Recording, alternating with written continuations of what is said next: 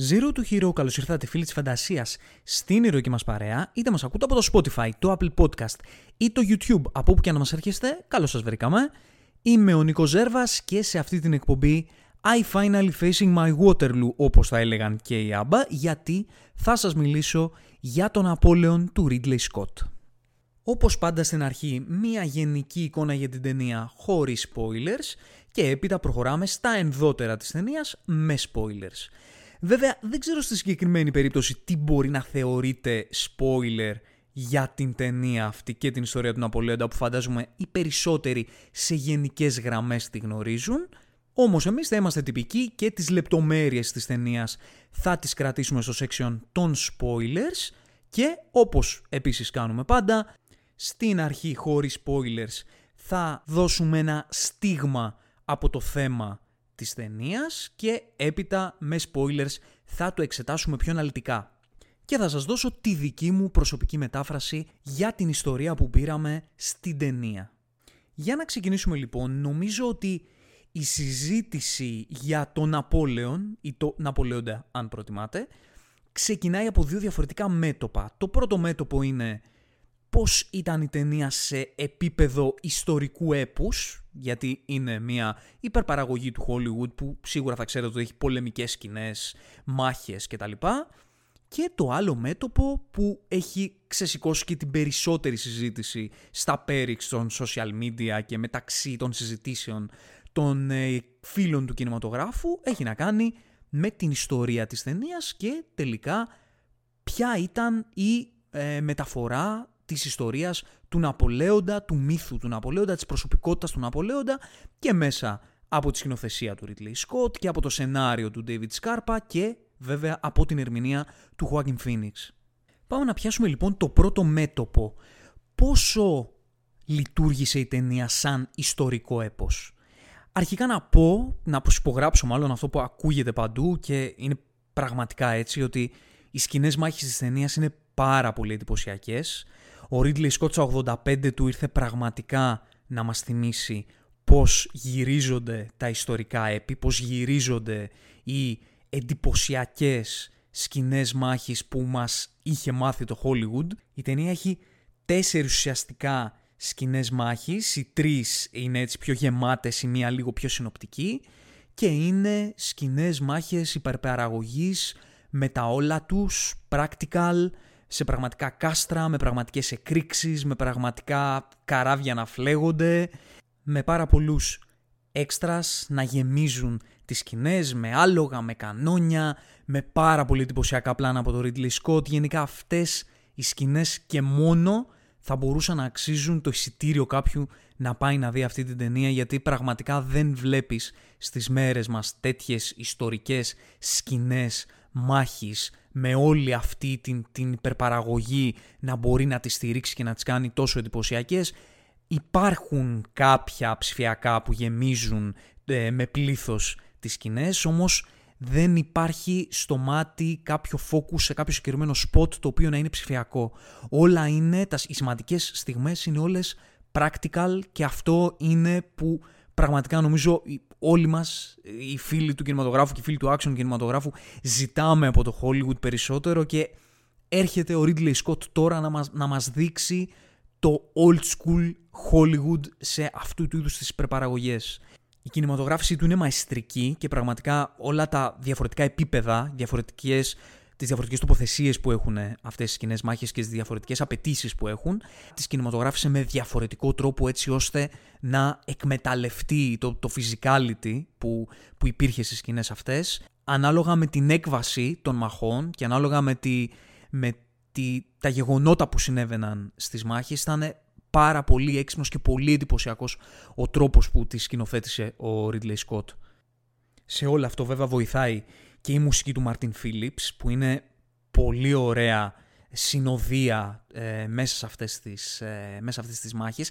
Και όχι μόνο, είναι γενικά λίγο ιδιαίτερη η επιλογή της μουσικής σε διάφορα κομμάτια, ενώνει αυτό το κλασικό ε, κομμάτι που σου βγάζει λίγο Γαλλία στη, στη μουσική, αλλά και το πιο σκοτεινό, πιο μελαγχολικό, πιο έτσι θλιβερό στοιχείο που ενώνεται στις στιγμές της, της αγωνίας ή της αναμονής πριν τη μάχη και το πιο εμφατικό κομμάτι κατά τη διάρκεια των μαχών.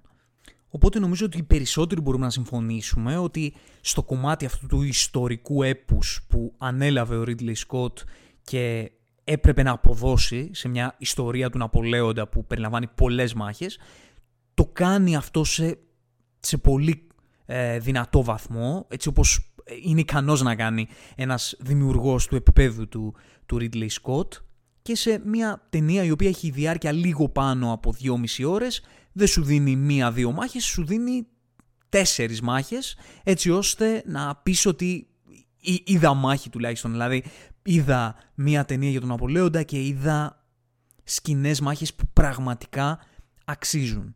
Σε αυτή τη συζήτηση βέβαια και το πιάνω από τώρα να το θίξω μπαίνει και η συζήτηση για την ιστορική ακρίβεια.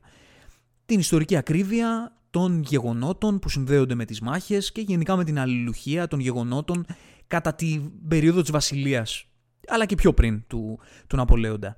Σε ό,τι έχει να κάνει τώρα με την ιστορική ακρίβεια θα σας πω εγώ τη δική μου γνώμη. Εμένα δεν με αφορά καθόλου η ιστορική ακρίβεια.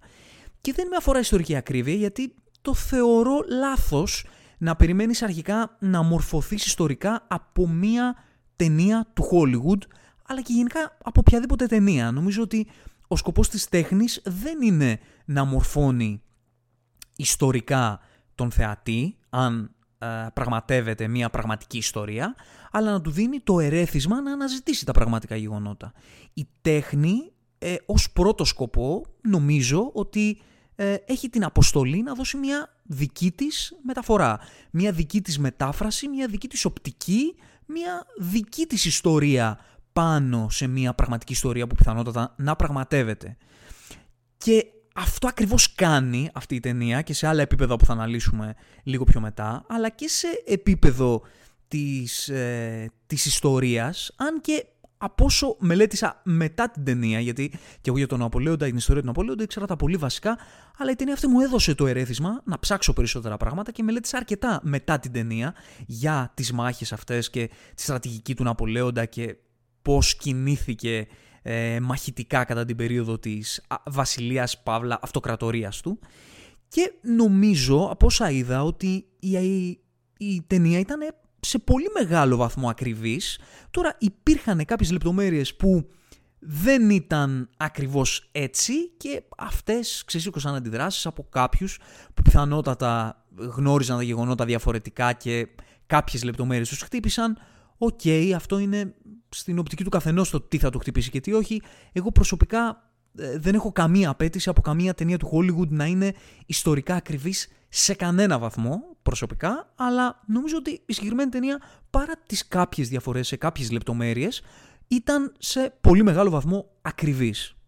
Πέραν πάντως από τις σκηνές μάχης, νομίζω ότι ήταν πάρα πολύ εντυπωσιακή και η κινηματογράφηση του Ridley Scott στις σκηνές που έδειχναν την αναταραχή, την κοινωνική και πολιτική αναταραχή της εποχής, αλλά και κάποιες σκηνές που είχαν να κάνουν με τις εσωτερικές διαμάχες στην, ε, στη Γαλλία, πέραν από τις, από τις μεγάλες σκηνές μάχης, που αυτές είχαν, και αυτές είχαν να κάνουν μάλλον με το πλήθος του κόσμου απέναντι στην εξουσία, απέναντι στο στρατό, απέναντι στην, στους ανθρώπους που κυβερνούσαν τη Γαλλία εκείνη την περίοδο, κάποιες σκηνές ε, εκτελέσεων, κάποιες σκηνές ε, ανατροπής καθεστώτος ή προσπάθειες ανατροπής καθεστώτος. Ε, όλες αυτές οι σκηνές πραγματικά είχαν την ένταση και τη δυναμική του βάρους των καταστάσεων που παρακολουθούσαμε και σου μετέφεραν αυτή την, την απελπισία που συνόδευε την, ε, την κοινωνική κατάσταση εκείνων των εποχών. Λέμε πολλές φορές στις μέρες μας ότι πω πω σε τι δύσκολους καιρούς ζούμε και τι δύσκολη που είναι η εποχή μας και πόσο άσχημα είναι τα πράγματα, αλλά βλέπεις ε, κάποιες τέτοιες ταινίες που λέμε για το τι ερέθισμα σου δίνουν, ε, ακόμα και αν δεν είναι ιστορικά ακριβείς.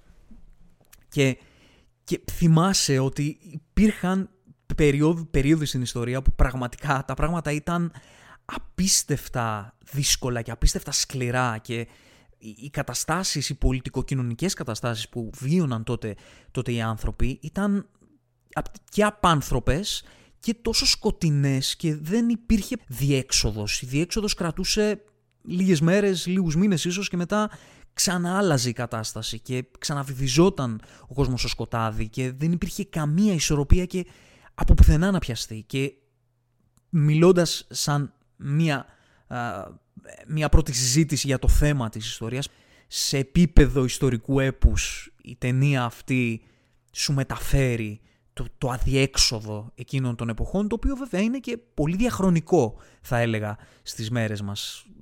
Μπορεί στις μέρες μας να μην έχουμε να αντιμετωπίσουμε στην καθημερινότητά μας τέτοιες σκληρές καταστάσεις σε τέτοια έκταση και τόσο μεγάλη και έντονη αβεβαιότητα κοινωνικοπολιτική για το που βαδίζουμε και το προς τα που πάει η χώρα μας και στο είμαστε σήμερα, αύριο δεν είμαστε.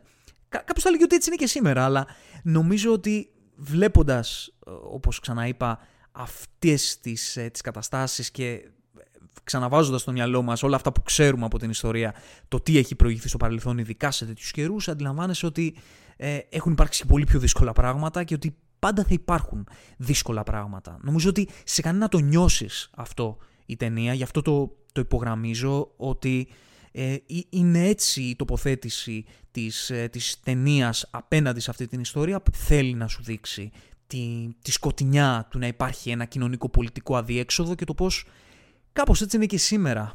Και κάπως έτσι είναι σήμερα γιατί μάλλον πάντα κάπως έτσι θα είναι τα πράγματα. Κλείνοντας λοιπόν το πρώτο μέτωπο της συζήτησης, το Ναπόλεον είναι ένα εντυπωσιακό ε, χολιγουδιανό blockbuster μέσα από τα χέρια ενός σπουδαίου δημιουργού που ξέρει πώς να διαχειρίζεται αυτά τα χρήματα, αυτό το budget για να σου δώσει μια πολύ πολύ εντυπωσιακή εικόνα. Όμως πέραν από τις σκηνές μάχης και αυτές τις έτσι πολύ δυνατές σκηνές που είχαν πλήθος κόσμου και μετέφεραν έτσι τις κοινωνικές αναταραχές, αυτές τις πολύ πλούσιες σκηνές που είχε η ταινία σε ε, επίπεδο, η αλήθεια είναι ότι ο ρυθμός της ταινίας δεν ήταν ένας ρυθμός ιστορικού έπους.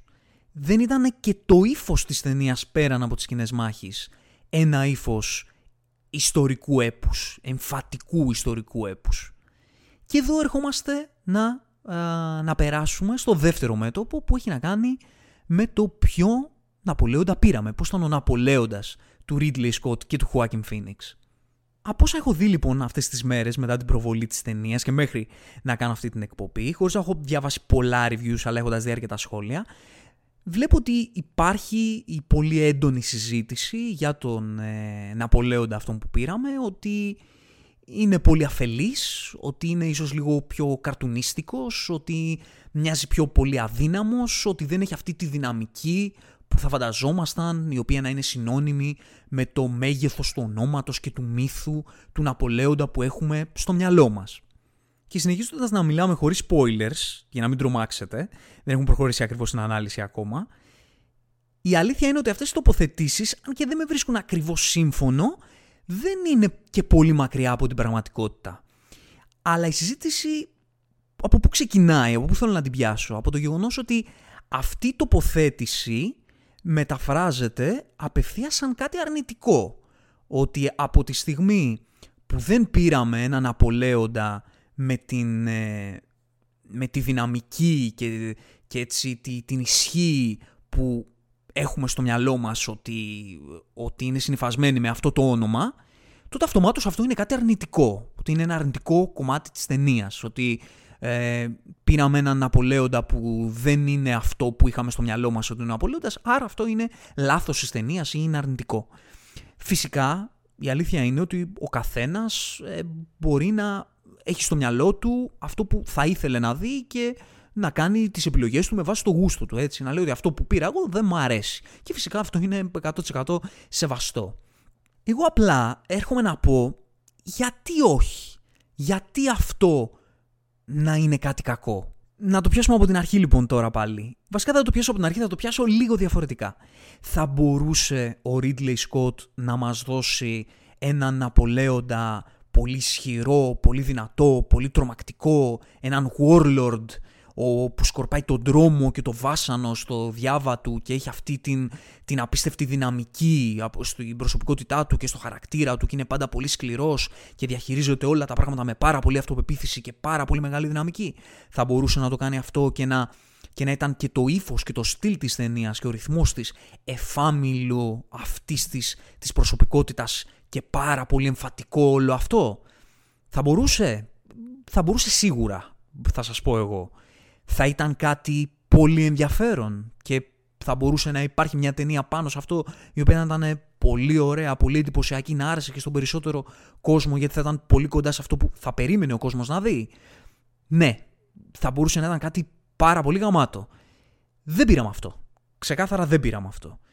Και εγώ πάλι θα γυρίσω πάνω σε αυτό και θα πω γιατί όχι; Γιατί να μην πάρουμε κάτι διαφορετικό; Γιατί να πρέπει ο μονόδρομος να είναι να πάρουμε αυτόν τον Ναπολέοντα; Η αλήθεια είναι ότι πήραμε έναν διαφορετικό Ναπολέοντα. Και συνεχίζοντας να μιλάμε χωρίς spoilers, ο Ναπολέοντας αυτός που πήραμε ήταν ένας άνθρωπος που η ιστορία του χρησιμοποίησε τον μύθο του Ναπολέοντα για να μας δώσει κάποια ερεθίσματα, να μας δώσει μία ιστορία, βασικά, γενικότερα, η οποία αναφορά πολύ περισσότερο καθημερινούς ανθρώπους παρά μύθους. Βασικά η ιστορία αυτή του Ναπολέοντα που πήραμε έχει να κάνει με το να σου δείξει ότι οι μύθοι που χτίζουμε στο μυαλό μας με βάση κάποια πεπραγμένα κάποιων ανθρώπων μπορεί να κρύβουν από πίσω τους κάποιους ανθρώπους διαφορετικούς από αυτό που φανταζόμαστε εμείς με βάση τις πράξεις τους. Η ιστορία του Ναπολέοντα που πήραμε είναι κομμένη στη μέση σε δύο διαφορετικά επίπεδα. Το ένα επίπεδο είναι το επίπεδο της στρατιωτικής πολιτικής του σταδιοδρομίας και το άλλο επίπεδο είναι η σχέση του με τη Ζώσεφιν. Στη μέση είναι αυτός ο οποίος κινείται πάντα από την αιμονή του. Αυτή η αιμονή του συνδέει και τα δύο αυτά διαφορετικά επίπεδα δημιουργώντας ένα τρίγωνο. Ο τρόπος με τον οποίο η αιμονή του τον κινητοποιεί στις πράξεις του και στο ένα επίπεδο και στο άλλο για να τον οδηγήσουν στο τέλος εκεί που τον οδηγούν, αυτή είναι η ιστορία αυτού του Ναπολέοντα. Και ναι, είναι μια ιστορία που θα μπορούσε να παραλληλιστεί με διάφορες ιστορίες του δικού μας μικρό κόσμο. Καταλαβαίνω λοιπόν αυτούς που θα περίμεναν και θα ήθελαν από αυτή την ταινία να μας δώσει έναν απολέοντα μύθο, έναν άπιαστο μύθο, ο οποίος να μπορεί να εκπροσωπήσει μέσα από την ιστορία του και μέσα από τη φιγούρα που θα μας χτίσει η ταινία όλο αυτό τον μύθο που έχουμε στο μυαλό μας για τον Απολέοντα, αυτό το άπιαστο πράγμα, το πολύ σκοτεινό και το πολύ βαθύ, το οποίο δεν χωράει εξήγηση πιθανότατα, και στην ουσία να μας παραδώσει έναν μυθικό αντίήρωα κατά κάποιο τρόπο. Ο οποίος ίσως μπορώ να φανταστώ να έχει και κάτι από τις comic book fantasy ιστορίες που διαθέτουν τέτοιου τύπου ήρωες ας πούμε. Ε, ένας ε, Darth Vader σε επίπεδο κοινού θνητού, ο οποίος να είναι και μύθος.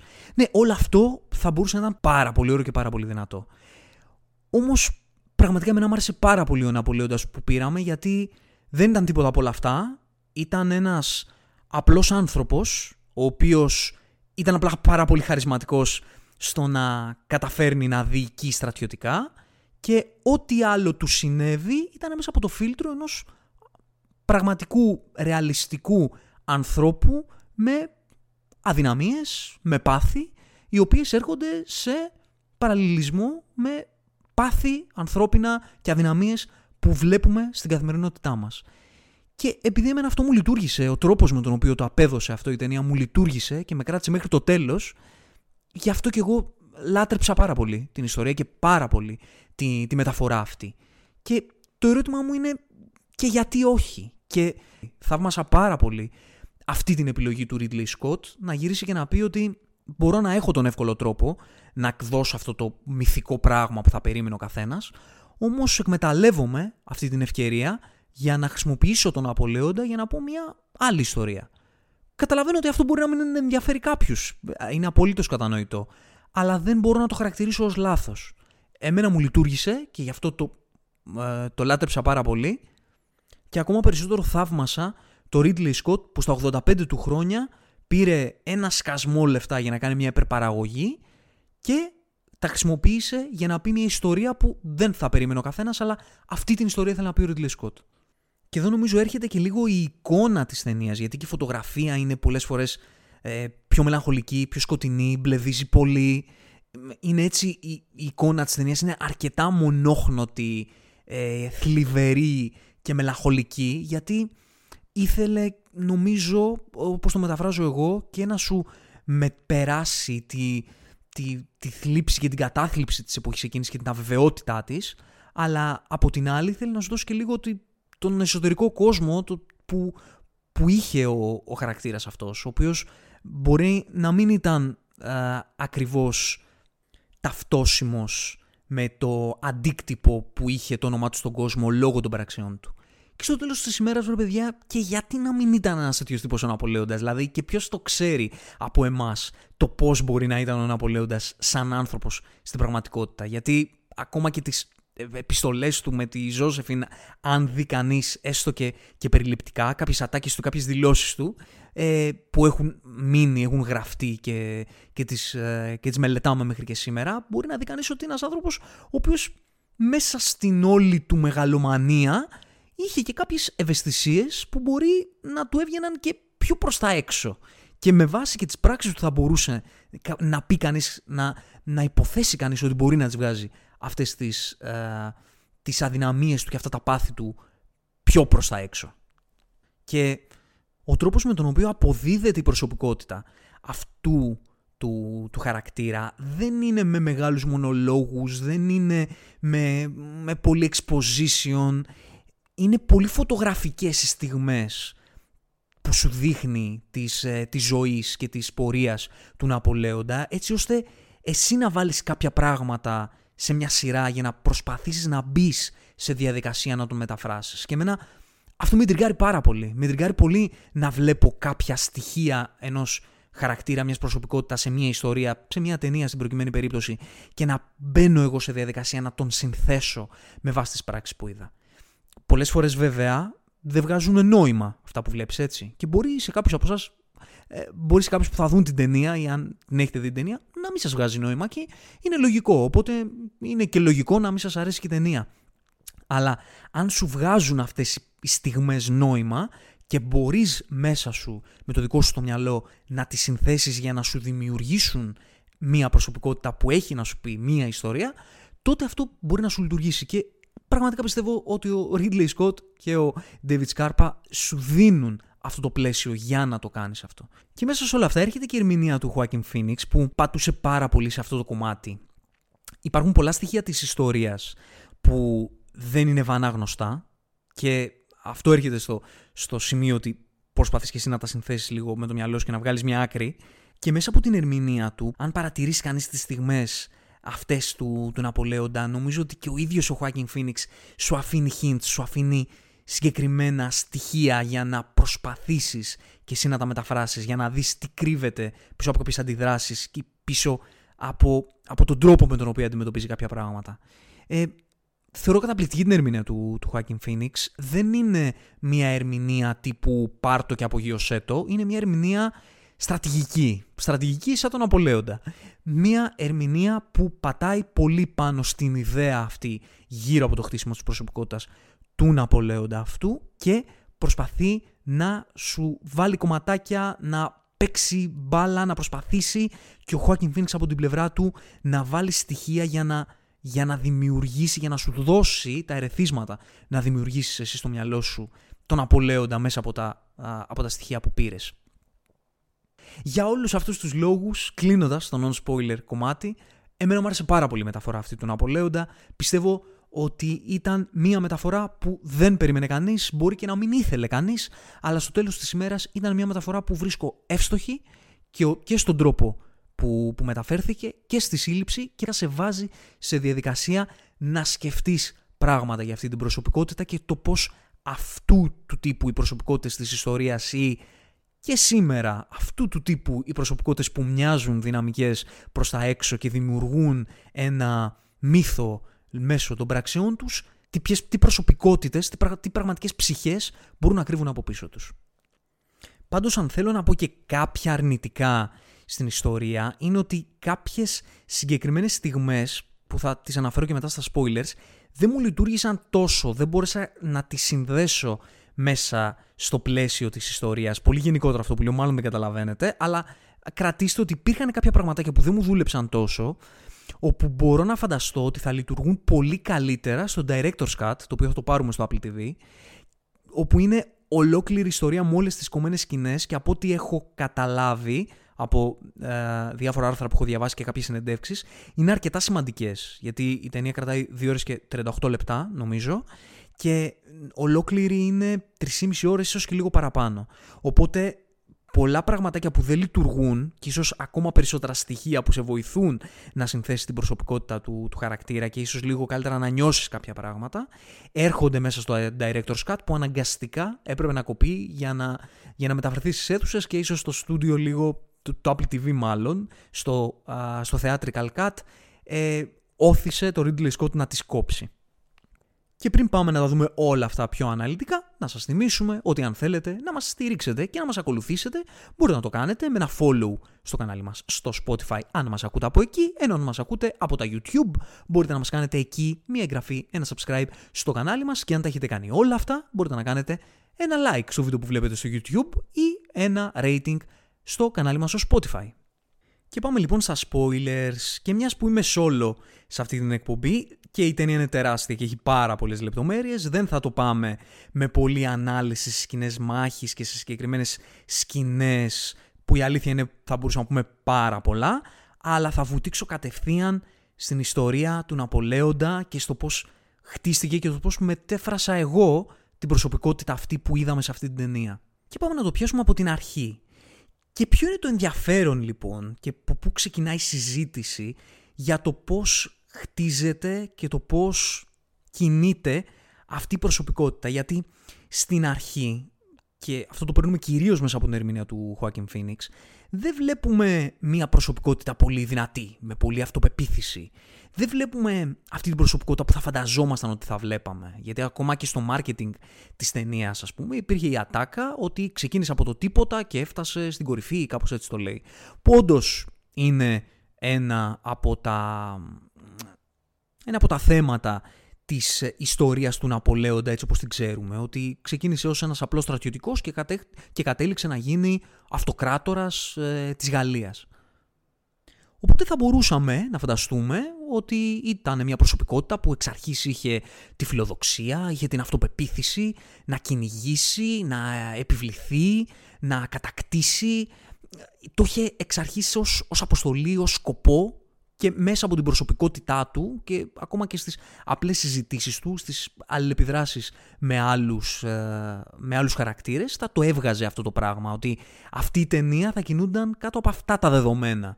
Ενός δυνατού, ισχυρού ανθρώπου, ο οποίος εκμεταλλεύτηκε όλες τις περιστάσεις που του δόθηκαν ώστε να ανελιχθεί. Μιας προσωπικότητας δηλαδή, πολύ σπάνιας, πολύ μυθικής, η οποία ήρθε σε ένα κόσμο θνητών και κατάφερε ε, από το πουθενά να τα κατακτήσει όλα. Δεν έχουμε λοιπόν αυτό. Δεν έχουμε αυτό. Έχουμε έναν τύπο που μοιάζει πολύ διστακτικός, έναν τύπο που μοιάζει ε, πολύ προσεκτικός, έναν τύπο που στην πρώτη του μάχη φοβάται, φοβάται τη μάχη, τρομάζει, παρόλα αυτά βουτάει στη μάχη ε, βλέπουμε όμως ταυτόχρονα στην πρώτη του μάχη και έναν στρατιωτικό πάρα πολύ έξυπνο, πάρα πολύ ικανό. Αυτό αποδίδεται στο πώς εξετάζει τους εχθρούς, πώς εξετάζει τις αδυναμίες του και πώς στο τέλος καταφέρνει να, ε, να κατακτήσει, να νικήσει σε αυτή την πρώτη μάχη με λόγω της ικανότητάς του και παρότι ήταν διστακτικός και φοβόταν, βούτυξε στη μάχη και ε, λόγω της στρατηγικής του και της ικανότητάς του κατάφερε να φέρει τη νίκη. Και πραγματικά και εγώ βλέποντας την ταινία και σε αυτό το σημείο στην αρχή που και εμένα μου έκανε εντύπωση ότι ε, ο προσανατολισμός είναι διαφορετικός. Και άρχισα να λέω το πρώτο γιατί όχι; OK, okay, ναι, βλέπω κάτι άλλο από αυτό που περίμενα, αλλά και γιατί όχι, γιατί να μην δω πώς αυτός ο, ο χαρακτήρας μπορεί να ξεκινήσει με μια διαφορετική αφετηρία από αυτή που θα φανταζόμουν ότι, ότι ξεκίνησε για να καταλήξει εκεί που κατέληξε. Και είναι πολύ ενδιαφέρον επίσης αυτή η μικρή λεπτομέρεια. Γι' αυτό που σας λέω ότι υπάρχουν πολλές μικρές λεπτομέρειες που σε κάνουν να, να συνθέσεις το χαρακτήρα με το μυαλό σου. Είναι το γεγονός ότι αυτή η μπάλα του κανονιού που χτύπησε το άλογό του σε εκείνη τη, την πρώτη μάχη, όταν την, την παίρνει μέσα από τα εντόστια του αλόγου και τη δίνει σε έναν από τους στρατιώτες του, το λέει στείλ της στη μητέρα.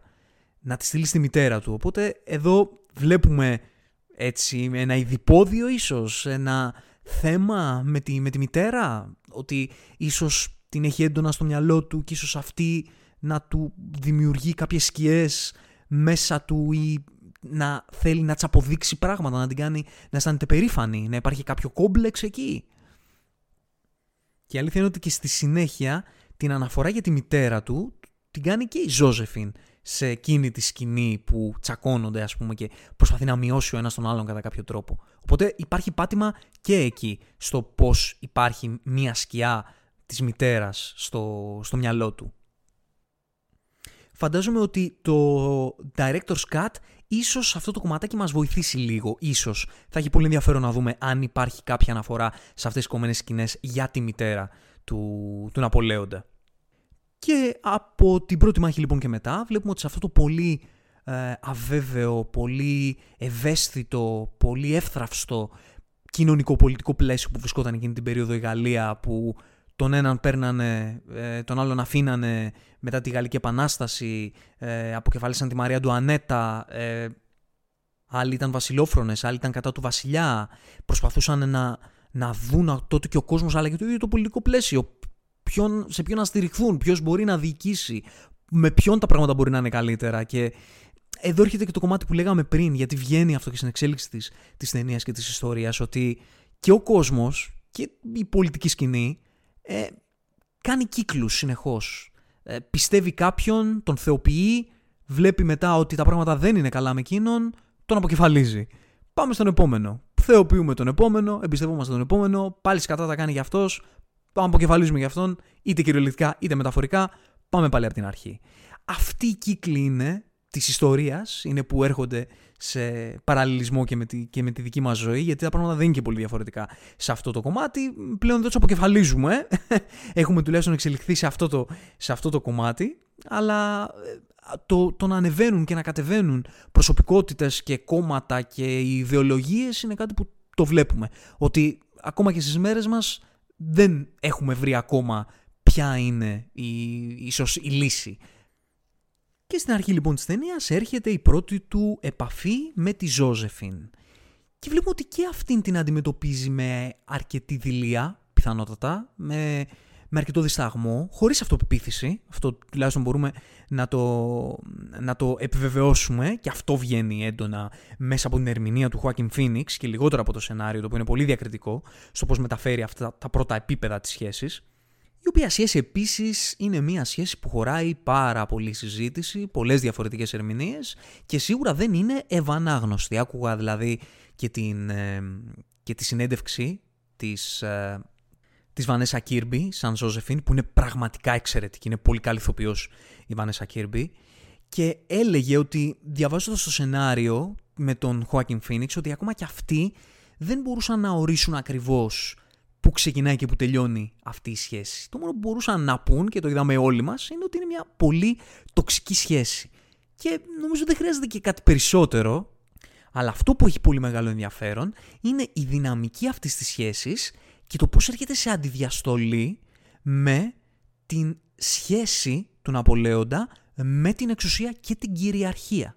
Η σχέση λοιπόν του Ναπολέοντα με τη ε, Νιωσήφίνα σίγουρα δεν μπορεί να πει κανείς ότι δημιουργείται και αναπτύσσεται στο επίπεδο της αγάπης.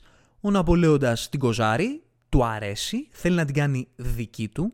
Η Ιωσήφίνα απ' την άλλη θέλει ένα στήριγμα, γιατί έχει σκληρό παρελθόν κι αυτή, με μεγάλη αβεβαιότητα και με πολύ φόβο και ε, με πολύ μεγάλη, μεγάλο κινδύνο για τη ζωή της και μεγάλη, πολύ μεγάλη προσπάθεια για να επιβιώσει και σίγουρα βρίσκει τον ε, Ναπολέοντα ως ένα στήριγμα που θα μπορέσει να την εξασφαλίσει και να της δώσει την ασφάλεια για να μπορέσει να επιβιώσει.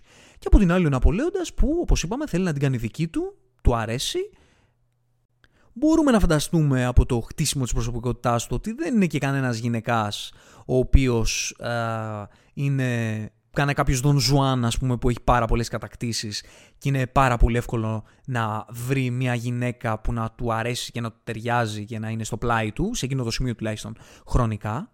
Οπότε η σχέση τους ξεκινάει με αυτή την αφετηρία. Σίγουρα όμως αντιλαμβανόμαστε ότι υπάρχει πολύ έντονο πάθος από την πλευρά του Ναπολέοντα τουλάχιστον προς τη Ζώζεφιν. Είμαι βέβαια ότι ο Ναπολέοντας δεν είναι και ο πιο ικανός εραστής, να το πούμε έτσι. Βλέπουμε ότι οι σκηνές έρωτα μεταξύ τους είναι πάρα πολύ αμήχανες και, και αυτό συμβάλλει σε πολύ μεγάλο βαθμό και στην τοξικότητα της σχέσης τους και στο γεγονός ότι ε, δεν υπήρχε το ίδιο πάθος και η ίδια αγάπη από την πλευρά της Ζώζεφιν, το οποίο αυτό φαίνεται και στη συνέχεια και νομίζω και, και ιστορικά φαίνεται κάτι τέτοιο. Οπότε σίγουρα η αφιτηρία αυτής της σχέσης είναι πολύ τοξική και είναι μια σχέση ανάγκης. Και η Ζώζεφιν τον έχει ανάγκη ε, για την επιβίωσή της και την ασφάλειά της και από την άλλη και ο Ναπολέοντας την έχει ανάγκη επειδή αρχίζει να γίνεται κτητικός μαζί της και έχει ανάγκη την παρουσία της στη ζωή του. Την ίδια στιγμή εξελίσσεται και η σχέση του Ναπολέοντα με την Γαλλία, με την πατρίδα του και με την εξουσία που έχει πάνω σε αυτή. Και εδώ δημιουργείται ένα πάρα πολύ ενδιαφέρον πλαίσιο. Η σχέση του Ναπολέοντα με την Ιωσήφίνα, μια σχέση αλληλοεξάρτησης, ανάγκης, πάθους, κατά κάποιο τρόπο, τουλάχιστον από τη μία πλευρά, η οποία έχει πολύ έντονα σκαμπανεβάσματα, και από την άλλη η σχέση του Ναπολέοντα με την Γαλλία, που πιθανότατα είναι μια σχέση ανάγκης, από πως η Γαλλία χρειαζόταν κάποιον αξιόπιστο, φαντάζομαι, στρατιωτικό για να μπορέσει να την οδηγήσει σε ένα πιο ασφαλές πλαίσιο και η ανάγκη του Ναπολέοντα που χτίζεται για εξουσία. Ενώ στην αρχή βλέπουμε ότι δεν υπάρχει ακριβώς ανάγκη στον Ναπολέοντα να κατακτήσει την εξουσία, όταν αυτή αρχίζει οργανικά να του δίνεται και, και κυρίως βλέπουμε ότι του δίνεται μέσα από τους άλλους. Α, οι άλλοι προσπαθούν να δώσουν εξουσία στον Ναπολέοντα σιγά σιγά και να τον εμπιστεύονται και να τον χρησιμοποιούν κάποιοι άλλοι πολιτικοί έτσι ώστε να τους βοηθήσει να πάρουν αυτή μεγαλύτερη εξουσία και σαν διπλανός ο Ναπολέοντας από έναν σε στον άλλον να αποκτά κάθε βήμα και περισσότερη εξουσία, χωρίς ο ίδιος κατά κάποιο τρόπο να την διεκδικεί, να την κυνηγά, όμως αρχίζει σιγά σιγά να την αποκτά. Και έτσι όπως εντείνεται η σχέση και δυναμώνει η σχέση του Ναπολέοντα με τη Γαλλία και να, να αυξάνεται η κυριαρχία του πάνω στη Γαλλία, έτσι αρχίζει και εξελίσσεται η σχέση του με τη Ζώζεφιν και η κυριαρχία η δική του πάνω σε εκείνη. Σε αυτό το παραλληλισμό όλες οι διαφορετικές στιγμές της σταδιοδρομίας της πολιτικής και στρατηγικής του Ναπολέοντα από τη μία και της σχέσης του με τη Ζώσεφιν από την άλλη, όλες αυτές οι στιγμές είναι ένα παιχνίδι κυριαρχίας, το οποίο ορίζεται από την αιμονή του Ναπολέοντα σε αυτά τα δύο επίπεδα. Η αιμονή του ε, για την κτητικότητα που έχει πάνω στη Ζώζεφιν και η αιμονή του για κυριαρχία, όχι ακριβώς για εξουσία, γιατί την εξουσία δεν τη διεκδικεί. Στη συνέχεια όμως, όταν παίρνει, ακόμα όταν την παίρνει την εξουσία, μέχρι το σημείο που γίνεται, στέφεται αυτοκράτορας και αρχίζει να, να δημιουργείται και η δίψα, η δίψα του για την εξουσία, η οποία όμως έρχεται αφού πρώτα μπροστά βγαίνει η δίψα του για κυριαρχία. Από τη στιγμή που βλέπει και ο ίδιος ότι είναι καλός, είναι καλός στρατηγός και καταφέρει να νικάει μάχες, αυτό του δημιουργεί ακόμα μεγαλύτερη όρεξη για ακόμα μεγαλύτερες μάχες και ακόμα μεγαλύτερες νίκες στις μάχες αυτές. Έτσι και σε αυτό το επίπεδο, σε αυτό το πλαίσιο μάλλον, καταλήγει να γίνεται και εκεί αιμονικός. Αιμονικός και στο πώς θα κυριαρχήσει απέναντι στους εχθρούς του. Βλέπουμε απέναντι στον ε, πρίγκιπα της, ε, της Ρωσίας, το πώς ε, στην αρχή προσπαθεί να διαπραγματευτεί, να ε, να δημιουργήσει ένα πλαίσιο ειρήνης με τη Ρωσία απέναντι στο μέτωπο της Αγγλίας φυσικά, αλλά μετά όταν εκείνος τον προδίδει, το πώς δεν μπορεί να δεχτεί την ήττα και θέλει να κυριαρχήσει. Και αυτό το βλέπουμε και, και ιστορικά, ε, να ξέρετε, αν δείτε πολλές φορές σε, σε πολλές μάχες, ο, ο Ναπολέοντας προσπαθούσε, φανταζόμαι συνέβαινε αυτό το στις μάχες, ο Ναπολέοντας το έκανε σε πολύ μεγάλο βαθμό στους ε, στρατούς που ηγούνταν όταν ο αντίπαλος προσπαθούσε να διαφύγει, όταν έκανε retreat μετά από την ήττα του στο βασικό μέτωπο της μάχης, τότε τους κυνηγούσε και, και πήγαινε και ακόμα πιο πέρα και ακόμα πιο πέρα μέχρι να τους ε, εξοντώσει εντελώς. Δεν αρκούνταν δηλαδή στην νίκη, δεν αρκούνταν στην νίκη στο μέτωπο και μετά να πιστοχωρήσει και αυτός να ανασυνταχτεί, είχε, ήταν πάντα αιμονικός ως προς το να τελειώνει εντελώς τους αντιπάλους του. Και με τον ίδιο τρόπο λοιπόν για να πάμε πάλι απέναντι λειτουργούσε και με τη, στη, με τη σχέση του με τη Ζώζεφιν η οποία στην αρχή μάθε ότι τον απατούσε μετά είχαν αυτή τη, την τρομερή σκηνή α, μάχης μεταξύ τους που είχε τρομερό ενδιαφέρον για το πώς τη προσπα... μείωνε ο ένας τον άλλον αλλά και πώς ο ένας προσπαθούσε να κυριαρχήσει απέναντι στον άλλον. Αυτή ήταν πολύ ενδιαφέρουσα μεταφορά σε ό,τι είχε να κάνει με την κυριαρχία και την εξουσία. Ότι και η σχέση του Ναπολέοντα με την ε, Ζώζεφιν ήταν μία μάχη κυριαρχίας. Ποιος έχει περισσότερο ανάγκη ποιον. Γιατί βλέπουμε σε εκείνη τη σκηνή πως ο Ναπολέοντας της λέει ότι ε, με έχεις ανάγκη, ότι δεν είσαι τίποτα χωρίς εμένα. Και μετά βλέπουμε το πως του το γυρίζει η Ζώζεφιν και του λέει εσύ δεν είσαι τίποτα χωρίς εμένα. Και όταν του το λέει αυτό βλέπουμε μια πολύ έντονη αδυναμία στο, στην έκφραση του, του Ναπολέοντα κάποια εξαιρετική δουλειά του Joaquin Phoenix και το πώς μεταπηδούσε από αυτό το range, το, το κτητικό και το τοξικό στην άμυνα και στην αδυναμία όταν συνειδητοποιούσε και εκείνος ότι όντως την έχω ανάγκη, όντως δεν μπορώ να, να λειτουργήσω χωρίς αυτή.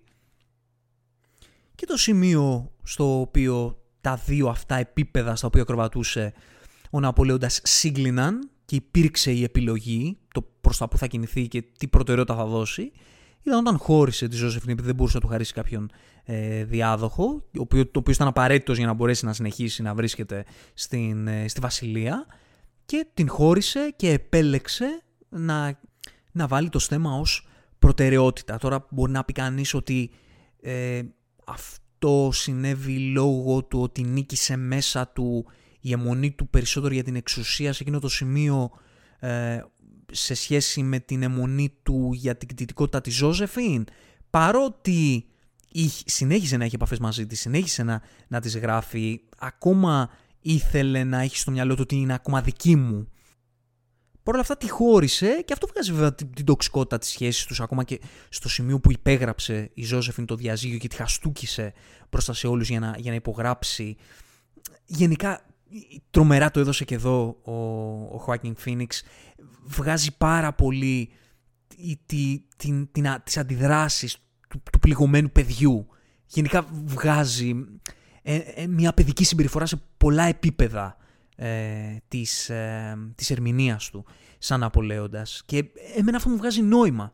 Μου βγάζει νόημα αυτό που, που λέμε ότι οι άνθρωποι αυτή της εξουσίας που είναι πολιτικοί επιχειρηματίες και παλέμουν για την εξουσία πολλές φορές κάνουν σαν μικρά παιδιά. Ότι έχουν αυτή την, την, την ανάγκη να, να κυριαρχήσουν, να είναι από πάνω και το, το οποίο τους λειτουργεί παιδιάστικα και πιθανότατα ακόμα και στις, και στις αντιδράσεις τους.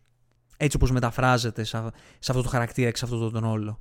Επίσης να προσθέσω ότι υπάρχουν και κάποια συγκεκριμένα κομμάτια στην ερμηνεία του Joaquin Phoenix που είναι αυτά που μια, βγάζουν ας πούμε, μια καρτουνίλα, μια κομικότητα, όπως ας πούμε κλείνει τα αυτιά τους στους βομβαρδισμούς και κοιτάει με αυτό έτσι το, το περίεργο απλανές βλέμμα ή όταν ρίχνει κάποια άκυρα γελάκια. Αυτά βγάζουν μια κομικότητα όμως είναι κάποια στοιχειάκια που σε κάνουν λίγο να τοποθετήσεις λίγο στο μυαλό σου αυτά πως μπαίνουν σε αυτή την προσωπικότητα και στο τι κρύβει μέσα του. Νομίζω ότι ο Joaquin Phoenix τα πρόσθεσε επειδή ήθελε να δώσει κάποια χαρακτηριστικά παιδικότητας, ίσως κάποια χαρακτηριστικά που θα είναι λίγο αντίθετα, θα, θα αποπροσανατολίσουν το θεατή από το να νομίζει, από το να έχει την, ε, την εικόνα ενός Ναπολέοντα πολύ τρομακτικού μπροστά στα μάτια του. Και αυτή την, την αντίφαση ότι ένας άνθρωπος ο οποίος πετυχαίνει αυτές τις νίκες και εκείνη την περίοδο είναι αυτοκράτορας, του, του φωνάζουν ζήτο αυτοκράτορα στη, στη, στη Γαλλία και έχει τόση εξουσία στα χέρια του, ταυτόχρονα έχει μια, κάποια χαρακτηριστικά τα οποία δεν είναι ενός τόσο δυναμικού ανθρώπου. Αλλά να δώσω ξανά τα εύσημα και στη Βανέσα Κίρμπι που σε όλες αυτές τις, ε, τις σκηνές είχε μια πολύ σιωπηλή και πολύ πληγωμένη ματιά. Δηλαδή πραγματικά έβλεπες ε, την τοξικότητα της σχέσης της και της εξάρτησης με τον Απολέοντα, το πώς, ε, το πώς κυριαρχεί μέσα της και τη δυσπιστία, το φόβο απέναντι σε εκείνο, αλλά και το φόβο απέναντι στο και τι θα γίνει χωρίς αυτόν; Θα μπορούσα μόνη μου, μπορώ να επιβιώσω μόνη μου και, και στο και ποια είμαι χωρίς αυτόν; Όντως, μπαίνει και αυτό το κομμάτι. Το, το βλέπουμε και από την απέναντι πλευρά βέβαια του Ναπολέοντα, του ποιος θα ήμουν αν δεν την είχα συνεχώς και αυτή δίπλα μου. Γιατί ούτε αυτός μπορεί να ανεξαρτητοποιηθεί από εκείνη. Είπαμε ότι ακόμα και όταν τη χώρισε, ήθελε να είναι κάπου εκεί. Ήθελε, στα γράμματα έγραφε ότι είσαι δική μου. Γενικά νομίζω η ερμηνεία της Βανέσα Κίρμπι είναι σπαρακτική, παρότι δεν είναι έντονη. Είναι πολύ ήσυχα σπαρακτική. Σε κάθε της βλέμμα δηλαδή στον Ναπολέοντα έβγαζε αυτή και το φόβο και την, ε, και την αδυναμία και, και τις πληγές που κουβαλάει η, η ψυχή της.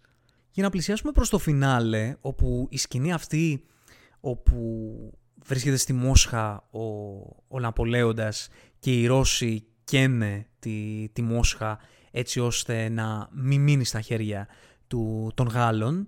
Και ο τρόπος με τον οποίο ε, λέει ο, ο Ναπολέοντας ότι okay, θα, θα φτάσω μέχρι την Αγία Πετρούπολη για να τους κυνηγήσω και του λένε οι, οι υπόλοιποι στρατηγοί του ότι δεν μπορεί ο στρατός μας να συνεχίσει να κυνηγάει. Είμαστε σε πάρα πολύ κακή κατάσταση και βλέπουμε την έκρηξή του, βλέπουμε το πώς ε, το πώς εκνευρίζεται τόσο πολύ, το πώς δεν μπορεί να το αντέξει ότι του ξέφυγαν. Και εδώ βλέπουμε ότι η αιμονή του αρχίζει και διαστρεβλώνει τη, τη στρατηγική του ικανότητα.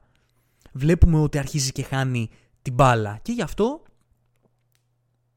οθείται στην παρέτηση και ενώ με περνάει ένα αρκετά μεγάλο διάστημα στην απομόνωση ένα από τα στοιχεία τα οποία τον κάνουν να πάρει αποφάση να επιστρέψει είναι το γεγονός ότι ο πρίγκιπας της, ε, της Ρωσίας έρχεται σε επαφή με τη Ζώσεφιν και αυτό τριγκάρει και τις δύο αιμονές του και αυτή για κυριαρχία και αυτή πάνω στη Ζώσεφιν και αυτή είναι που τον κάνει να, να επιστρέψει και να λέει στα γραμματά του ότι θα πάρω πίσω ότι μου ανήκει τη Γαλλία και εσένα. Επιστρέφει λοιπόν ο Ναπολέοντας ξαναπαίρνει την εξουσία και αυτό το κομματάκι ας πούμε, που δεν μου λειτουργήσε είναι το πώς πείθει τους στρατιώτες του να τον ακολουθήσουν γιατί η αλήθεια είναι ότι δεν μπόρεσα να δω στην ταινία μέχρι εκείνο το σημείο τη σχέση του τόσο έντονα με τους στρατιώτες του για να μπορώ να πιστώ με τον τρόπο που τον λάτρευαν γιατί αυτό ιστορικά ισχύει, συνέβαινε ότι ενέπνεε πάρα πολύ ε, μεγάλη λατρεία και αυτοπεποίθηση στους στρατιώτες του η παρουσία του Ναπολέοντα. Νομίζω στην ταινία δεν το είδαμε τόσο για να πειστώ, αλλά βλέπουμε ότι συμβαίνει, OK. Okay. Θέλω να πιστεύω ότι το director's cut θα βοηθήσει και σε αυτό το σημείο για να έρθει μετά η απώλεια της Ζοζεφίν που και εδώ είναι ένα κομματάκι που θα μπορούσα να το έβλεπα λίγο καλύτερα το πώς ακριβώς διαχειρίστηκε την απώλειά της μετά γιατί στην ταινία μπήκαμε κατευθείαν στην τελική μάχη του Βάτερλό και θα ήθελα λίγο περισσότερο να συνδέσω μέσα μου το πώς λειτουργήσε σε αυτό το κομμάτι η απώλεια της Ζώσεφιν μέσα του. Αλλά στο Βατρελό γνωρίζουμε όλοι τι έγινε. Θα πω ότι και σε αυτό το σημείο λίγο δεν έγινε τόσο αντιληπτό το σχέδιό του και με ποιο τρόπο ακριβώς κατάφεραν να τον, ε, να τον ρίξουν στην παγίδα που δημιούργησε ο ίδιος η, ε, η αντιπαλή του. Το οποίο βέβαια φαντάζομαι επίσης ότι θα μπορούσε λίγο να αποδοθεί καλύτερα με κάποιες παραπάνω σκηνές που ίσως έχουμε στο Director's Cut. Γενικά, σε ό,τι έχει να κάνει με τη στρατηγική των μαχών, που είναι ένα σύνθετο πράγμα, δεν είναι εύκολο να βγει και να γίνει αντιληπτό στο θεατή. Φαντάζομαι ότι κάποιες πρόσθετες σκηνές που θα υπάρχουν στο Director's Cut μπορεί να βοηθήσουν να γίνει λίγο πιο εύκολα αντιληπτό από τους θεατές. Για να φτάσουμε στο φινάλε, ο Ναπολέοντας χάνει, εξορίζεται στο νησί της Αγίας Ελένης και εκεί βλέπουμε αυτή τη σκηνή που πραγματικά τη θεωρώ σπουδαία, αυτή την τελευταία σκηνή του φινάλε, γιατί συνοψίζει όλη την ιστορία αυτού του Ναπολέοντα. Εδώ λοιπόν βλέπουμε έναν άνθρωπο, ο οποίος δεν έχει πλέον τίποτα, δεν έχει τίποτα για να ζήσει γι' αυτό. Είναι τρομερή η ερμηνεία του, του Hacking Phoenix, χωρίς να έχει κάποιο τεράστιο moment, αλλά είναι τρομερός ο τρόπος που αποδίδει έναν άνθρωπο άχρωμο, χωρίς ζωή μέσα του, χωρίς κανένα κίνητρο, ο οποίος πλέον δεν έχει, δεν έχει και ενέργεια για το οτιδήποτε. Okay, ξέρουμε ότι είναι και άρρωστος, αλλά βλέπουμε ότι δεν έχει καν ενέργεια για να ζήσει. Το οποίο έρχεται και μέσα από τη σωματική του καταπώνηση οπωσδήποτε, αλλά και μέσα από, τη, από την κατάθλιψη που έχει, γιατί έχει χάσει και τις δύο του αιμονές και δεν μπορεί με κανέναν τρόπο να τις διεκδικήσει πίσω. Έχει χάσει και τη Γαλλία, έχει χάσει και τη Ζώζεφιν, η οποία έχει χαθεί. Και βλέπουμε έναν άνθρωπο που του έχει στερηθεί πλέον ε, αυτό το να κάνει αυτό στο οποίο ήταν καλός, το να είναι στρατηγός. Δεν μπορεί να το κάνει πλέον. Και είναι μια εικόνα που μπορείς να τη συνδυάσεις στο μυαλό σου με ανθρώπους που υπήρξαν σπουδαίοι τραγουδιστές και δεν έχουν την, την τραγουδιστική ικανότητα πλέον, σπουδαίοι αθλητές και πλέον δεν έχουν τη, τη δύναμη, έχουν περάσει τα χρόνια και δεν έχουν τη δύναμη να, να αγωνιστούν και βλέπουν το παρελθόν τους, ε, το, το σκέφτονται το παρελθόν τους, το πόσο ένδοξο ήταν, αλλά πλέον είναι σε ένα σημείο ε, πτώσης, έχει, έχει περάσει ανεπιστρεπτή αυτή η εποχή και δεν μπορούν να τη φέρουν πίσω. Μόνο να την ονειρεύονται μπορούν και μόνο να μιλούν για τις δόξες του παρελθόντος και βλέπουμε πως αυτά τα παιδάκια ε, αναφέρονται στη φωτιά της, στη, στη, στις φωτιές στη Μόσχα και λέει εκείνος ότι ξέρετε ποιος ήταν αυτός ο οποίος έκαψε τη φωτιά και λένε τα παιδιά πως ποιος ήταν αυτός που έκαψε τη Μόσχα και λένε τα παιδιά ότι οι μόνοι τους οι Ρώσοι για να ξεφορθούν τους Γάλλους. Και λέει ο ποιος το πω αυτό; Και λένε τα, τα παιδάκια είναι κοινή γνώση πολύ, πολύ σπουδαίο αυτό το πως η ιστορία γράφτηκε με τη, με τη σκληρή πραγματικότητα την οποία δεν θα ήθελε να δεχτεί ο Ναπολέοντας και αυτό είναι ένα κομμάτι που μπαίνει σε όλη αυτή τη μελαγχολία και το πώς το πληγώνει η σκληρή πραγματικότητα που εκείνος θα μπορούσε να έχει διαμορφώσει με διαφορετικό τρόπο. Και το πολύ υπέροχο είναι που ότι ο τρόπος που διαχειρίζεται αυτά τα παιδάκια εκείνη τη στιγμή, ο τρόπος που απαντάει σε αυτό που λένε τα παιδάκια είναι με το να τους πετάει φαγητό. Που αν θυμηθείτε ήταν ο τρόπος με τον οποίο τσακωνότανε με τη Ζώζεφιν. Αυτός ο παιδιάστικος, γλυκός τρόπος με τον οποίο έρχονταν σε, ε, σε διαμάχη μεταξύ τους. Τώρα θα μου πείτε γλυκός, τώρα τοξικός ήταν με τη Ζώζεφιν, όμως στο μυαλό το δικό του μπορεί να ήταν μια γλυκιά ανάμνηση που ακόμα και οι, οι μάχες του με τη Ζώζεφιν είναι σαν γλυκιά ανάμνηση στο, στο μυαλό του. Είναι ό,τι απέμεινε από εκείνη.